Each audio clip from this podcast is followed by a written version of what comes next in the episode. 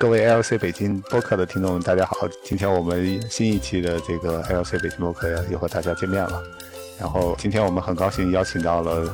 之前就参加过我们这个播客节目的鞠志远参与到我们现场，同时我们也有那个新加入的这个小伙伴，呃，李生虎。呃，请大家先介绍一下自己。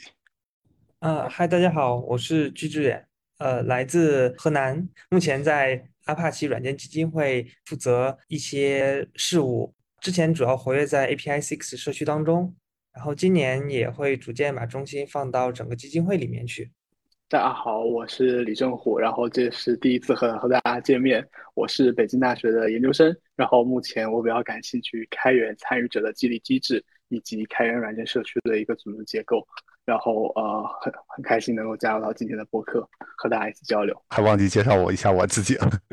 啊，我叫江宁，是这个 LC 北京播客的老主播了，参与了很多嘉宾的这种访谈互动，然后也很乐意去跟大家分享。呃，有关开源的一些感悟。上一期我们跟居志远有一些闲聊啊，对他的这个在学校里面的这个经历还是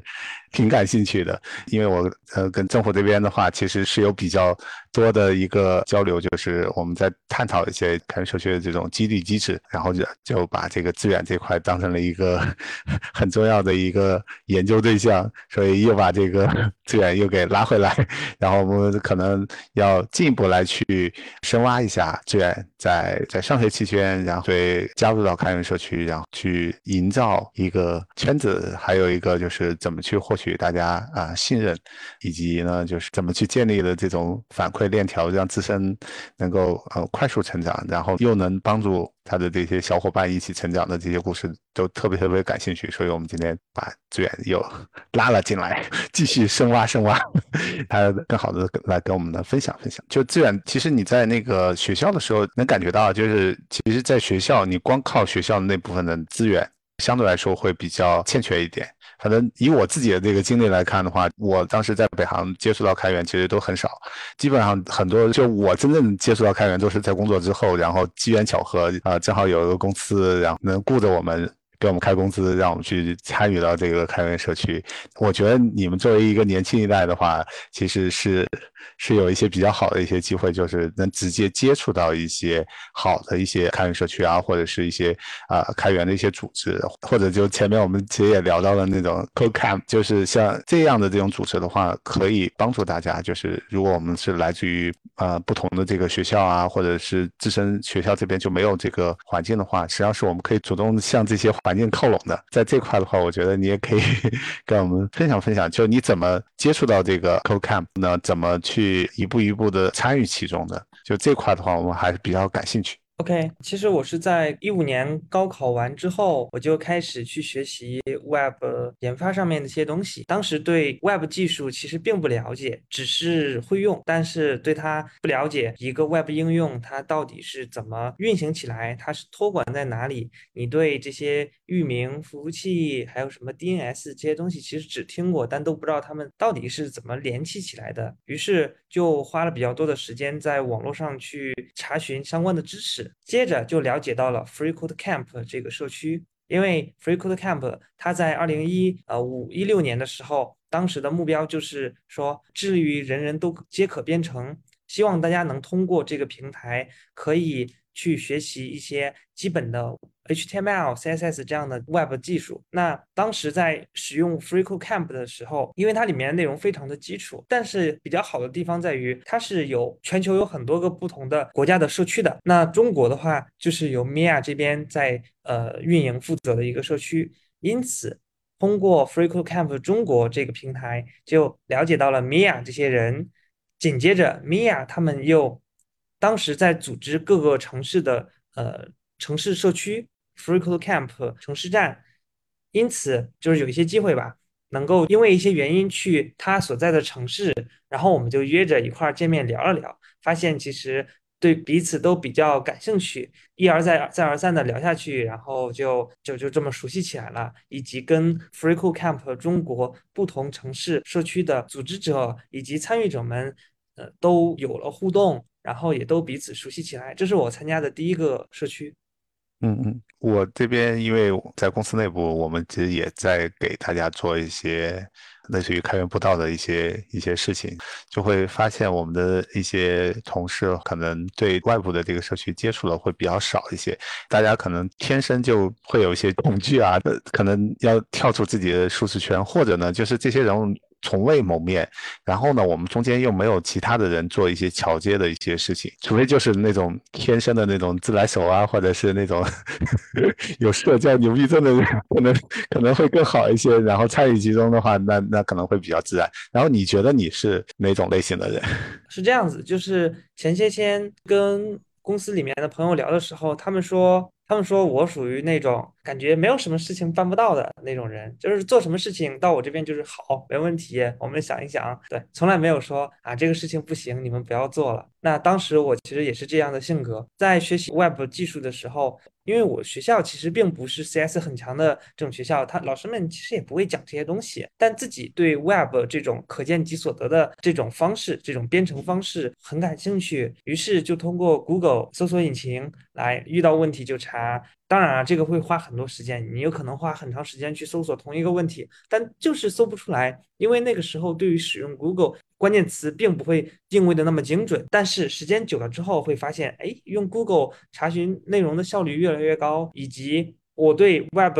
技术、Web 技术站的了解深度也越来越深，那我觉得这个事情它就变成了一个可以复制的，其他人也可以去通过说一个正确的方式来学会一项技能。哎，就你好，就是我，我其实听你那个 Free Code Camp 的故事特别感兴趣。你也说到，其实你当时学技术，然后发现就很巧合，就这一个平台它会有很多各种各样的社区，包括国内也有很多刘玉老师他们做社区做得很好啊。我想知道的话，你当时是怎么？呃，去跟他们接触的，因为你好像提到说，因为一些原因，好像是因为很巧合的关系嘛。是这样子的，我跟米娅是认识好久之后才见了第一次面。怎么认识的呢？就是因为我们就 FreeCodeCamp 中国在国内有很多的呃微信群，那我就加入群里面。跟大家在里面交流的时候，那我也会去提出自己的想法，我也会去分享自己的故事，以及我们会定期有一些线上的 meet，这样子大家就知道有你这个人的存在了。再接着，这是一个很自然的方式，很多社区都有这样的渠道，那所有人都可以参加，对吧？这是一个门槛比较低的方式。第二，是因为在二零一六还是二零一七年的时候，上海那边举办了一次 Web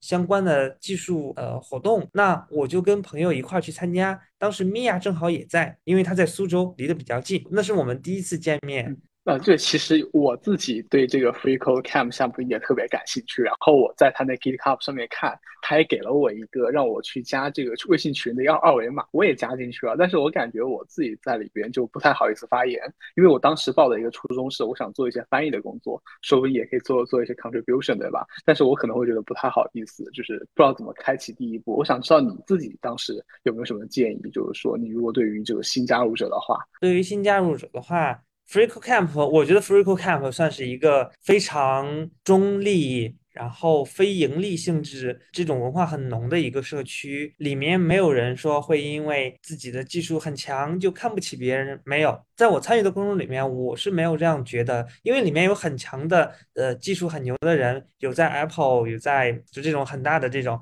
呃很知名的企业里面，但是他们也都跟你一样，就是跟我们每个人一样，都是很客客气气的，大家有有问题交流问题，会很耐心的回答。所以我觉得对于新加入的人来说啊，也不用观望。迈出第一步，甚至可以，因为米娅她本身就很非常的 open，直接就可以不好意思在群里面聊，就去私信她，就说，哎，米娅，我是谁谁谁，然后我在做哪些事情，我希望参与到社区的这个贡献里面去，你是否有时间，我们来约个时间聊一聊，米娅都会很乐意去聊的，因为呃，他在维护。FreeCodeCamp 社区的同时，他有一项职责，就是去和参与者们交流。在前天的活动上，他也提到 FreeCodeCamp 的创始人 Quincy，他其实也会。就是把自己就是会按照半个小时的维度和大量的来自全球的贡献者来交流，所以我们其实都是很 open 的。说到这块，我觉得如果我们要吸引更多的不管是贡献者啊，还是一些感兴趣的人参与进来，其实我们是要有一定的引路人来去帮忙的。然后你像这个阿帕奇这边的话，就如果你有一些新的一些项目。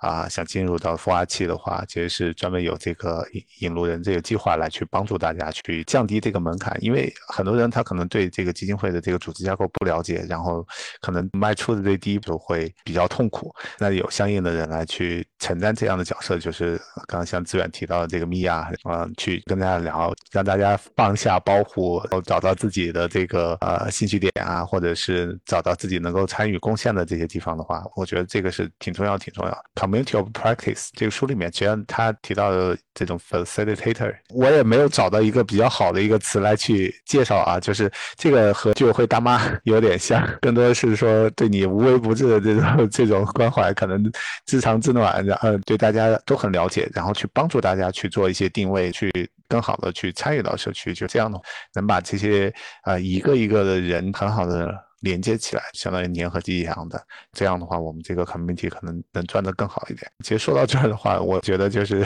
上次的聊的时候，志远其实也提到，也扮演了 很多这样的这种连接的这个角色。可能我们也想深挖一下，就是你怎么走到这一步的？它是一个很自然的，还是一个你刻意去去为之的这么一个路径？关于引路人，其实我觉得。非常像我们提到的 mentor，当时在学校里面的时候，自己会去接很多的外包项目嘛。因为对于我来讲，我不喜欢去看，就是把书从头看到尾，而是通过喜欢实践的方式，遇到问题了去解决问题，去搜索，去学习，通过这样的方式来来学习技术。刚开始我是一个人接到一个项目，我会一个人全包，从不管是代码。还是从他的需求跟进、需求分析这些，我都会自己做。但是到大二末的时候，自己当时其实犯了一个错误，就是揽了太多的项目，一个人同时揽了三项项目在并行的做，这个其实对人家客户也是不负责任的嘛。一个人精力就那么点，于是我在想，可能需要说有一个 team 来解决这个事情。但我身边 只有一两位朋友。他们技术还不错，但是毕竟人手还是不够，所以我希望说将自己学到的东西复制给其他人。于是我就开始借用学校的机房，每天中午去吸引一波人来给他们讲一讲，从 Web 基础开始讲。感兴趣的呢，每天中午都会过来听；不感兴趣的呢，那他们可能就走了。最后只留下来两三个人，就是这两三个人，我们后面做项目的时候，相当于把项目分给他们，大家一块儿做，他们技术也提升了，然后我们自己其实也是当时那一小波学生里面算是比较富有的，这是一个很实实在在的契机。既能赚到一些钱，然后又能提升到自己的这个技术水平，觉得这可能也是一个正向的一个循环。因为很多时候我们特别是学计算机这种实践性比较强的，因为光看书其实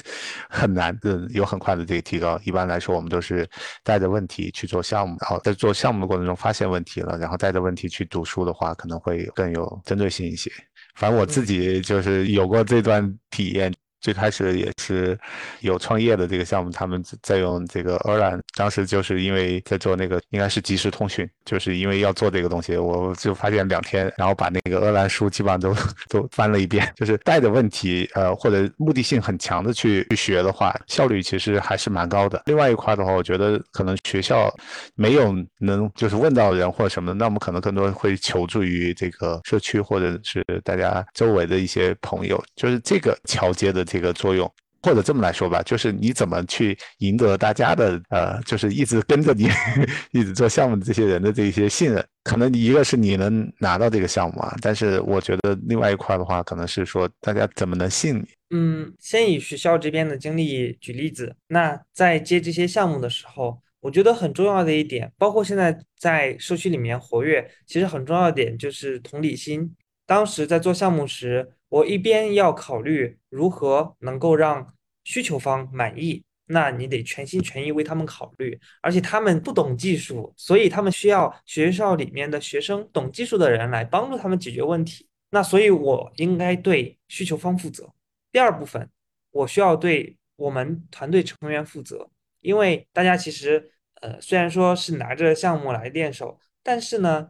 我们会保证说。并不是糊弄一下需求方把东西交付就行，而是真真正正的会去讨论这些项目到底哪些需要做调整。所以总结一句话就是说，我需要对两边来负责。那长期而来，因为你交付的内容质量 OK，然后你的交付速度。没有问题，那你的口碑其实就迎来了。所以当时学校里面都知道一五届的这个计算机学院有一个叫居志远的人，学校一有项目，不管是学校的各个部门，还是学校外面，因为学校里面的高校老师，他们其实会有一些。这种网络公司或者有他们的朋友找他们来做事情的时候，他们就会找到我这边，那我的外包的资源会越来越多。从最开始可能会有项目我就做到后来就开始挑着做，不再做那些重复的东西。对，志远。然后我刚刚听你那个故事，我特别感兴趣一个小细节，就是你提到过你自己有一个小的技术团队，最开始的时候是带着他们一起学这个技术，然后后后边慢慢可以把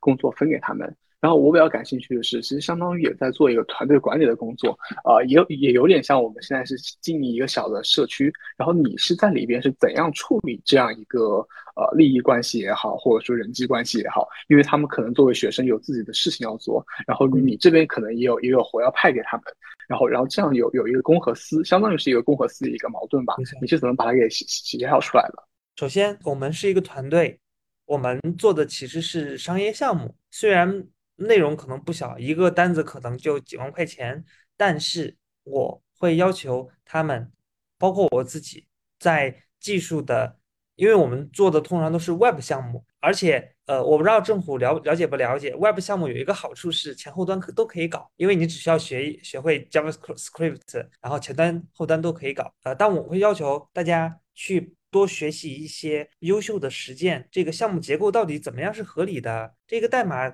你需要去考虑一些防止注入啊，这些安全上面的问题都需要去做考虑的。所以对大家要求会很严格。当他们有时候懈怠或者说想图省事儿的时候，其实会是会比较严厉的来批评的。就会我会让他们知道到底怎样做是正确的，或者说是我所认为正确的。这是不光是对我们自己负责，也是对需求方负责。第二，在接到单子，在分这些钱的时候，实实在在会考虑按照工作量来分配。当时最开始只有一个外部工程师跟我一块做事情，我们接到了一个好像是广东省的一个项目，包给了一个外包公司，外包公司相当于二次把我把包给了我这边嘛。当时呃每个月会有几千块钱，那其实大头我都分给了另外的一个同一个朋友嘛。因为他的的确确是在呃做这些东西，虽然有些地方写的确实是不忍直视，但是他的的确确下了功夫在学习，他想把这个东西做好。那我认为只要符合用户那边的呃要求，那那我就认为他是付出了很多的。我不会因为说是因为我去揽到的项目，然后我应该拿大头，没有这样子，其实你是不长久的。对，然后我听到你刚刚提到那个词很关键，就是你觉得不长久的，好像是给我一种感觉，你作为这一个小团队的 leader，你有一个长期的意识在里边，对，想要有是是不是有有种长期投资的意味在里边？就是说，可能他现在呃项目不是做的特别到位，但是可能你更加看重你们两个之间这种信任关系，然后能够，然后所以说你包括你刚刚也提到，甚至说呃最后分分那个钱的时候会给给大半给他。对吧？对，包括现在当时团队里面的有两位朋友，现在也在我们公司这块，我会比较感兴趣啊。就是你们相当于是已经积攒了很 很多年的这个友谊啊。就除了我们上次聊的那个你带过来的老乡，就是 跟你来学技术，但实际上就是可能还有你之前的同学的那个搭档。你你现在会觉得，就是大家已经很知根知底了，可能形成了很好的这种友谊，这种友谊。你在其他的这种开源社区里面，你觉得也是很容易获得的吗？如果或者让你来做二次选择的时候，你会怎么来选？倒不是说容易获得，而是因为我们做的都是工程项目嘛，其实可以感受到在做一件事情的时候，他到底是真心投入，还是只是敷衍了事的。这个是如果说我没有见过这个人的话，那我从他的代码的提交，他的一些规范。一些质量上面可以看出来，以及在社区里面对待社区用户的一个态度是可以看出来的。那如果我了解这个人的话，那就没啥可说了。那 OK 就 OK，不 OK 就不 OK。相对来说，你是已经积累了，嗯，你自己其实是是有一定的这个要求的。然后我觉得这个对于我们 code review 的这个，特别对于 maintain 来说的话，其实我们是有一些底线的，就是你做事的这个态度是怎么样的，你写代码就是是否就是很认真，然后你是否很很真心诚意的在认真的在做这个事情，和我们平常的就是做一天和尚撞一天的钟的这种呃工作态度其实是完全不一样的。我相信就是不但是这个深刻的这个友谊了，然后另外一块的话，我觉得可能也是对对工作的一一个态度，或者是对我们感兴趣的一些。技术啊，或者是项目啊，这种态度，我觉得换句话来说的话，可能更多像一种匠人精神。就是如果大家对这些都有很多的这种追求的话，可能也是容易会聚集在一起的。因为我们前段时间其实也有一些，就是跟大家聊天的时候，其实也也发现一种情况，就是因为在开源社区，我们其实是可以选我们的工作伙伴。好的这个工作伙伴，你会很舒心。很多时候我们可能已经磨合的很好了，我可能一个眼神或者 一些东西的话，我们可能已经把很多东西都已经传递过去了。那自然而然，我们这个呃磨合的这个成本就会很低。然后这种信任的这种关系，其实建起来的话，其实大家也彼此都会比较珍惜。反正。这也是我我回顾我之前的就是呃工作经历的时候，我就发现，就我们以前在红猫啊或者在其他公司，实际上都是小团队干活。这些人的话，真的是十几年的 同事，然后相互之间的这种协同，真的是要比在大公司会顺畅很多，然后也特别让人舒心。对，刚刚张宁老师其实也提到，就是和公司的人打交道和社区的人打交道，其实是有一个差异的。然后我想问一下志远，因为你现在其实也是正式的走入了职场，然后我想知道。你自己就是目前啊有没有感受到这方面的差异？让你内心来做选择的话，你会觉得参与社区，然后交到朋友，他们带给你是什么样的感受？你参与开源软件社区，能够带给你哪一些比较正向的一个反馈？不管是情感上的也好，还是职业生涯帮助上的也好。首先，我自己是喜欢交朋友的那种人，参与开源社区啊，认识了不少朋友，很有意思的朋友，这是一方面。第二方面。通过在社区里面活跃，其实大家都知道了哦，有这么一个头像的人在这儿，在这儿出现了，在那儿出现了，然后他也在帮助大家来回答问题，或者说，其实 API Six 社区里面有很多技术问题，我并不能做到很好的回答，但是我能够帮助提问题的人快速的找到谁可以来帮助他，我来我来起到一个搭桥的作用。那大家其实有问题的时候就会艾特我，然后让我来帮忙去选择一下。第三部分就是。职场上面的话，其实因为我自己没有去正式的找过工作，从从大四的时候只投了一份简，只只是写了一份简历挂到了网上，然后就有人来找我了。那包括现在我们在做的开源商业化的公司，也是当时因为。可能是因为自己比较活跃吧。对，然后我觉得这个特别好玩，然后这个也可能是呃，作为一个学生，我会特别关心的问题，就是如果我参与这个社区，能够给我求职带来帮助的话，我觉得是一件很好的事情。对，除了一个情感上的反馈以外，然后你刚刚提到说，呃，你当时其实并没有一个正式的投简历的过程，只是把自己的简历放在网上，就有人过来找你。你可以给我们详细讲讲这其中发生的故事吗？OK，我在大二的时候其实就开始投简历。给有一家公司叫 Link Cloud，姜老师应该听过，是做 serverless 的 Link Cloud，后来被心动网络给收购了。当时给他们投过，但是呢，因为确实技术水平不 OK，嗯，没有应聘上。到大四的时候，其实这过去几年一直在做很多的项目，而且是不做那种重复性质的项目，一定要带有一些新的挑战的。不管是你用的技术，还是你做的这种产品类型，还是其他方方面。Anyway，就是你要做的东西是一次比一次有有挑战的。到大四的时候，我写完简历就挂在了网上。那在二零一九年过年的时候，就有人联系到我说：“哎，我是深圳哪一家公司的，看到了你的这简历，要不要聊一聊？”那我们就聊一聊呗。聊完之后就把 offer 给我了，提前给我。但是我说我还有半年才才毕业，他说没有关系，然后我们就等你。那所以毕业之后就自然而然的我就直接去深圳了，也没有没有其他同学找工作这种过程。呃，再接着就是碰到了 API Six，郭明说啊要不要来搞一搞啊？那当时我也想能搞开源，然后没有问题。当时并没有说要拿这个东西创业，而是纯粹的说有一个开源项目，那我自己肯定想做啊，那就趁着周末的时间跟院生还有温明我们会。打电话聊一聊，因为我对这个项目本身其实并不了解，需要他们帮我去理一理这个原型图该怎么去做。花了一段时间之后，我们就发了第一个呃版本。到二零二零年的时候，因为公司融了第一轮融资嘛，然后魏明就说要不要来创业啊？后来就就去了嘛。我也是第一个加入公司的人。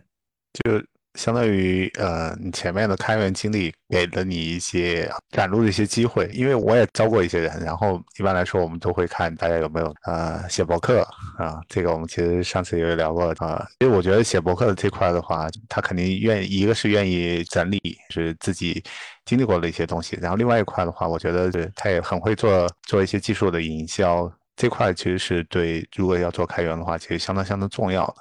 呃，他很清楚自己在做什么，然后也知道自己在 卖什么，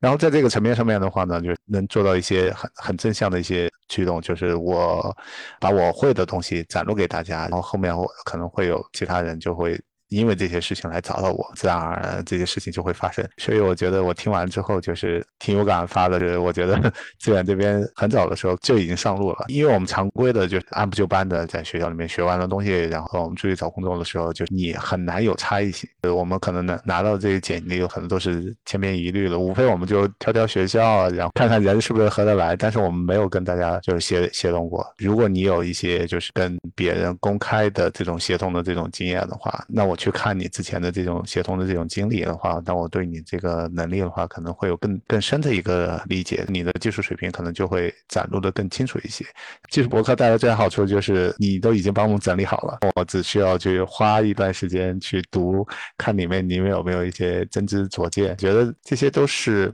去展露自己的一个很好的一个手段。而且你去写这块的话，你也会知道你下一步应该怎么做。我觉得。这些东西的话，对大家来说，就是在校的毕业的这个同学，因为现在我们也差不多是快到这个毕业季了。有些人其实已经拿到 offer 了，但是可能有些人他他也存在的选择的这种机会。我觉得刚刚志远这边提到的这个经历的话。可能对大家也也会有些帮助。对，然后我刚刚其实想顺着江云老师的话说，也是想向那个志远和江云老师都提一个问题，就是我们开源软件社区其实不仅仅是只有代码，我们还有社区，我们可以有一个构建自己影响力的过程。就刚刚其实不管是江云老师还是志远，在你们的故事里边都提到了相关内容，所以我想请教一下你们有没有可以和向我们分享的一个方法论，可以复制的方法论？你怎样在这个开源软件社区里面玩得更好，构建自己？的一个影响力啊，资源先说吧。我觉得有一条本质是帮助更多的人在某个社区，这是最直接的一种方式，因为很正常。你来找我问问题，我来回答，而且我我真的是回答好了。别人来找我问问题，我也回答好了，那就下一次别人还是会来找我，他们会把我当做社区的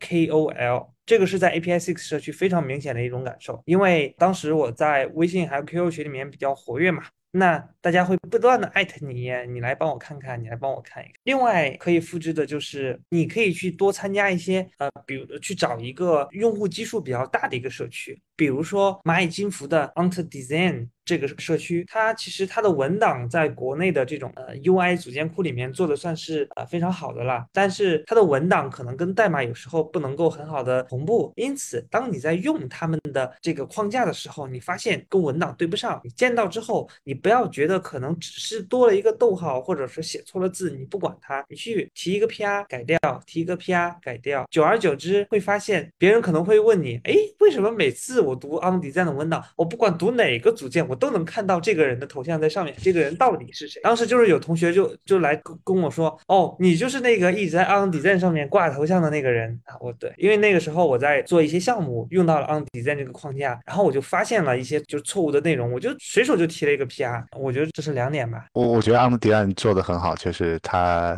对你的这个呃 recognize your contribution，然后这样其实对大家会有很强的这个荣誉感啊，能持续不断的去激励你来做这个事情。我们再看社区。啊，构建影响力的，那我觉得有一个最基础基础的就是你要学会在公开的场合里面去展示自己，而且有一点非常重要，就是刚资源那边也提到，就是去主动的去帮助别人。其实你在帮助别人的同时，你自己也在成长。因为我以前做那个开模的那个项目的维护的时候，其实平常大部分的时间实际上都是在回答啊客户的那些问题啊，就 user 在 many list 里面发的那些问题。这些问题的话，其实有些时候可能会比较简单，就是花不了多长时间。但有些问题的话，其实是需要你对这个代码有更深度的理解之后，你才能回答。这些就是有点像我们玩游戏的那种练级的这么一个过程。你每天你打几个怪，然后你自身的这个能力就能同时能得到提升。另外一块的话，你自身在这个社区里面的这个口碑其实也就出来了。很多时候可能有人就会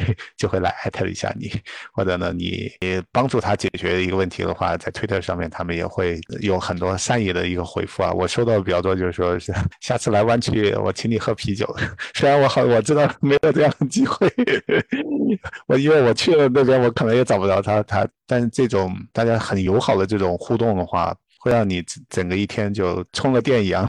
就特别特别高兴。另外一块比较重要的，我就是因为在公众场合，你做的这些东西的话，这 credit 的积累全都是你自己的，就是别人其实也拿不走。以前我们经常跟大家在在聊的，就是人在做天在看，然后你也不用去担心你的这个工作呃被别人偷了，或者是或者你的这个领导不知道你在干什么。就是以前我们在红猫的时候，其实基本上都是在家上班，呃，领导也不是说是那种呃就是 micro management 那种人，那更多程度上就是会给你稍微定一定方向，大家其实都很。很自主的去去成长，我觉得这种工作环境其实对于年轻人来说是特别特别好的。你只需要去专心去提升你自己的这个技术能力就可以了，而且你这些东西全都是可以检索的。别人想评价你或者想想评估你的话，直接去搜一搜你自己的这个提交记录，然后就可以有一个比较客观的一个评价。所以，我现在回想起来，这块还是挺美的一个经历。对，然后我其实还想补充一点，就是我觉得开源社区其实一个相对扁平化的，就大家没有那么强等级观，因为我们毕竟是一个自愿组织。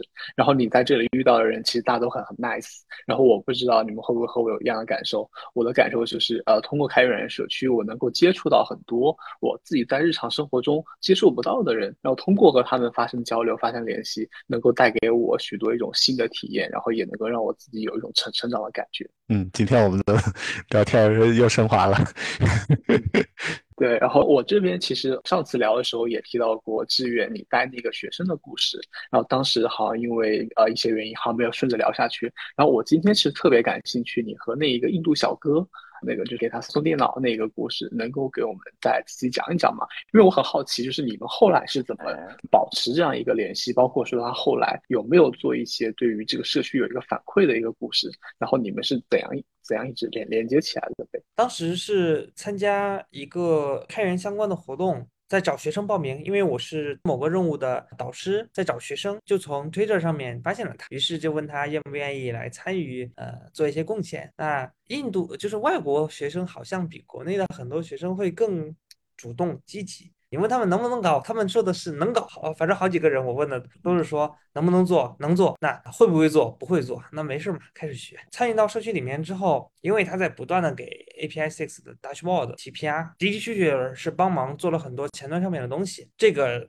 大家都能看得到。他从不会用、不懂。到现在能够很熟练的去提很多的一些代码，我觉得是可以啊对他进行一些激励的。因此我就想了想，就送了他一台电脑。原因是因为他在运行我们的这个开源项目的时候，他希望做贡献，但是我们这个开源项目在他那台很旧的电脑上面运行起来实在是太吃力了，所以我就送了台新的电脑。现在呢，他就通过这台电脑开始学习更多的技术，也靠着自己在社区上的活跃度。去到了国外的一家比较有名的咨询公司，在那边实习，艾森哲还不错。刚刚其实呃有提到导师，我觉得这也是我们开源软件社区一个特别有特色的地方，就是我们其实有很多像开源之下，还有 Summer of Code 这样的活动。然后那江宁老师和志远，其实你们都是有担任过这个导师的角色。然后我其实挺想听听你们的看法，对于这个导师制在于这个开源软件社区运行中的一个位置，你们对它的一个定位是怎样看的？对。然后包括你们自己，就是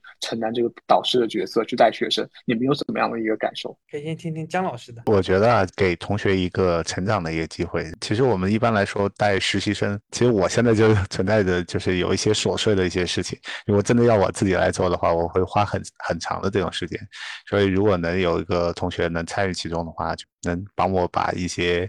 啊琐碎的一些工作解脱出来。然后另外一个层面上面，我觉得带学生有一个好处啊，就是实际上是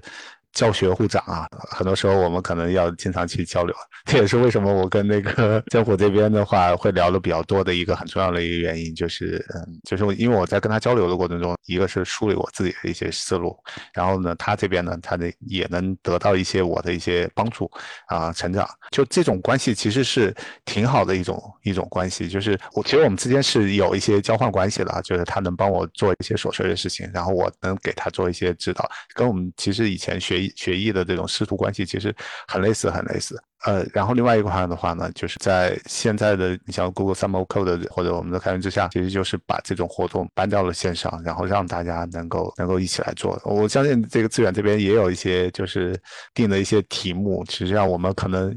可能有些时候是是是比较简单的，或者呢，就是就是社区里面其实也需要去做，但是我们可能没有这么多时间来做的话，正好就是给了大家一个机会。很多时候有一些啊练习啊啊提高啊，我们其实就是也是一个传承，就是我们把把我们知道的这个东西交给下下一代之后，然后大家可以可以更好的来参与参与其中。这样的话呢，就是可以给源源不断的有一些新的新生的这种力量能够参与其中，然后。然后我们这个社区也可以不断得到发展。我不得不说，我带的一些学生，他们的技术视野范围啊，还有他们的技术能力，其实都会比我要高。包括他们其中的几位，现在也是在我们公司实习，然后也发了 offer，就等他们毕业了。最开始定的一些题目，因为我定的时候选了一些我认为有中等难度偏上的一些，确实比较偏工程的东西。把它作为题目，但是的确有个学生接，接下来之后，我只需要跟他们说清楚需求是什么，这个东西是干嘛，他们很快就能自己去理解。因此，在中科院的活动里面，其实我跟学生只是可能每个月微信上面问一下，到底有没有事情需要帮忙的，他们说没有什么需要帮忙的，有需要帮忙的就在 GitHub 上找你了。其实更像是开了个头，后面的都是他们自己说的尾。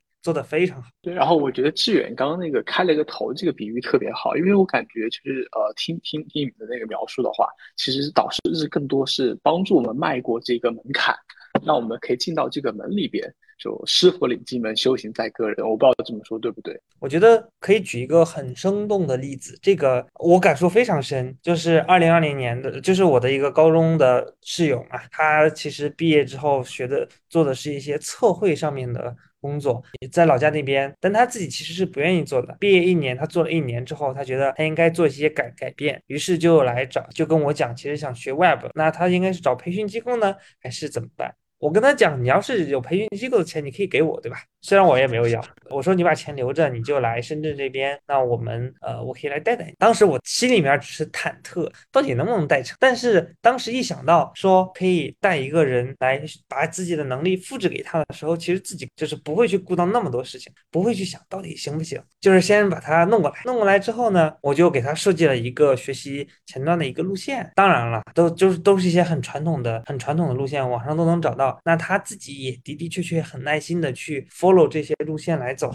半年过去之后，开始去投简历，因为他在这半年里面把一些基础内容学会之后，我是直接让他参与到 API Six 的一些实际项目当中的，以前端项目为主。他在这项他在前端项目里面做了很多的，从一些很小的功能点开始做，然后做到一些很大的一些 future。写出来的简历，一方面是有质量，因为他做的东西都是公开的；第二是时间久，他坚持在社区里面做了很多的事情；第三点就是他学会了很好的一个社区异步协作的经验。而且这哥们儿他是自己，我从来没有跟他讲，我说，哎，你要把 GitHub 上的邮箱开开，当有人艾特你的时候，或者有人留言给你的时候，你可以收邮件。我从来没有给他讲过这样的东西，但是我每次在 GitHub 上留言给他，他其实很能很快的回复我，原因是因为他自己他自己在了解之后，主动的去。去把这个事情给做了，就是把把通知给打开，他会定期的去去刷。所以他的远程协作经验是非常好的。后来我就邀请他加入我们公司，但他也是面试了，不是三轮，是面试了三次，就是三个月里面面试了三次，最后才才加入我们公司。因为我们招聘招的特别的严格。加入公司之后，从前端开始，那他就把我给解放出来了。我就是我有很多东西我不需要去做了，他来做。接着在今年年初的时候，他开始去写 API Six 的一些 Lua 上面的代码，去学习一些非前端相关的东西。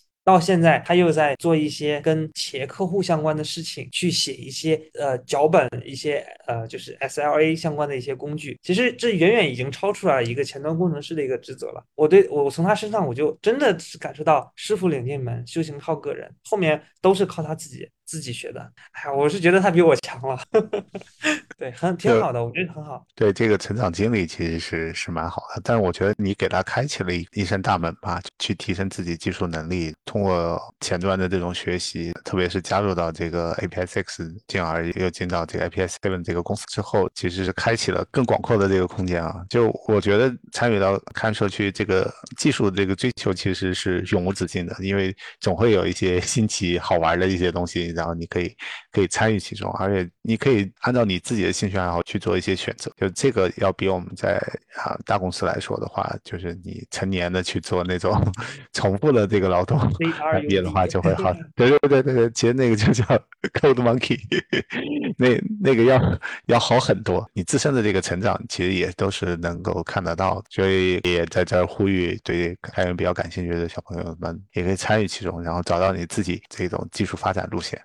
然后更神奇的是，刚开始就是我把他带他顺利上岸之后，顺利上岸的意思就是找到一份工作之后，因为他自己从来没有想过说能靠这个找到工作，但他的的确确做到了，而且做的特别好。这样做到之后，我其实给他没有太多的要求，我只是跟他讲说，有这些资源，你要去学会去使用。你要去让自己变得更精进，你找到一份工作，这只是一刚开始，以及你要在工作之外去把自己能力复制给身边有需要的人。他也的的确确做到了这一点，所以今年用了三个月时间，就断断续续的，他也是采用我的那种方式定路线，然后有问题你来问我，我来回答就好了。然后今年他带了呃一个人，他在五月份的时候找工作面试，其实还是很顺的，然后也是拿到了几个 offer，现在人在武汉，在跟着一个。我们之前国内有一个叫深度操作系统，那个深度操作系统团队的人，他们跑出来创业，然后我带的这个小哥，他带的那个人去了这支团队，其实去了一个呃非前端背景非常深的一个团队在做事情。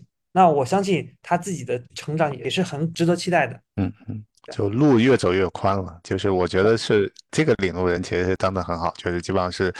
我们把大家引到一个更宽广的这个技术成长道路上面。对，然后我觉得开源有一点特别有意思，它和我们在企业里面工作不太一样的地方，就是说它的那个试错成本会更低。你可能说在企业里边做错一件事情，完蛋了。老板肯定要 K 你了，但是但是如果你是在社区里边，因为大家都是来玩的嘛，都是抱着一个来一个业余参与的心态在，所以说你其实会有更多的这个试错的机会，然后你你也不怕犯犯错，相反你能够从中获得某些成长的东西。可能你在企业有些事你不敢去做，害怕犯错，但是你在开源社区里边，你可以大胆去尝试。但是我觉得尝试这里面其实我们也会有一些保险啊，就是为什么我会有 CI，我们会有那个单元测试、集成测试，其实更大程度上就是就有些。防护网，然后让更多的人能够在参与过程中，对整个系统不会有什么太大的这种冲击。相对来说，在企业内部的话，如果是几个人 写的这个这种软件的话，他可能就不会去搭这种这种防护网，或者呢，就是大家对这个 code review 这块的话就不是很上心。我觉得，我觉得这块的话还是还是挺值得去推广的。如果我们真的是要把它当成一个倡议，就是是如果你去试图去给一个开源项目去提一个 PR 的话，呃，对于新人来说，其实是一个特别特别痛苦的一个过程。很多时候他可能要花一个月甚至两个月才能把这个 PR merge 进去。就大家为什么对这块还是有很大的这个追求的，并不是说你这个 成本低，只不过是我们用了很多工程手段去去降低人为的这种干预。我觉得写代码这块的话，肯定是跟平常这种写代码是不是是完全不一样的。就是这块的话，我们会要求的可能会更严一些。对，然后我这边是还有一个比较感兴趣的问题，刚刚也提到很多，说通过开源来自己一个成长，但是很多时候更多是一个技术上的。我比较感兴趣就是交朋友，通过开源软件社区有没有交到让你们觉得比较有意思的朋友，或者是对自己帮助很大的朋友？像志远提到过的和温明老师交往的一个例子，对，我想听一听你们两个自己的一个经历。那现在姜老师还有政府，我们也算是朋友了。是的，是的。我觉得就是开源给了我们一个相互协同，我们可能从来都没有见过面。其实我跟志远没有线下见过面，但是我们已经神交了很久了。做访谈啊类的，就是已经有一些很多这种合作。我觉得这块的话，你可以选择一个比较好的一个工作伙伴，然后我们可以很开心的去做这方面的这个事情。这块的话，我觉得是一个很美好的一个体验。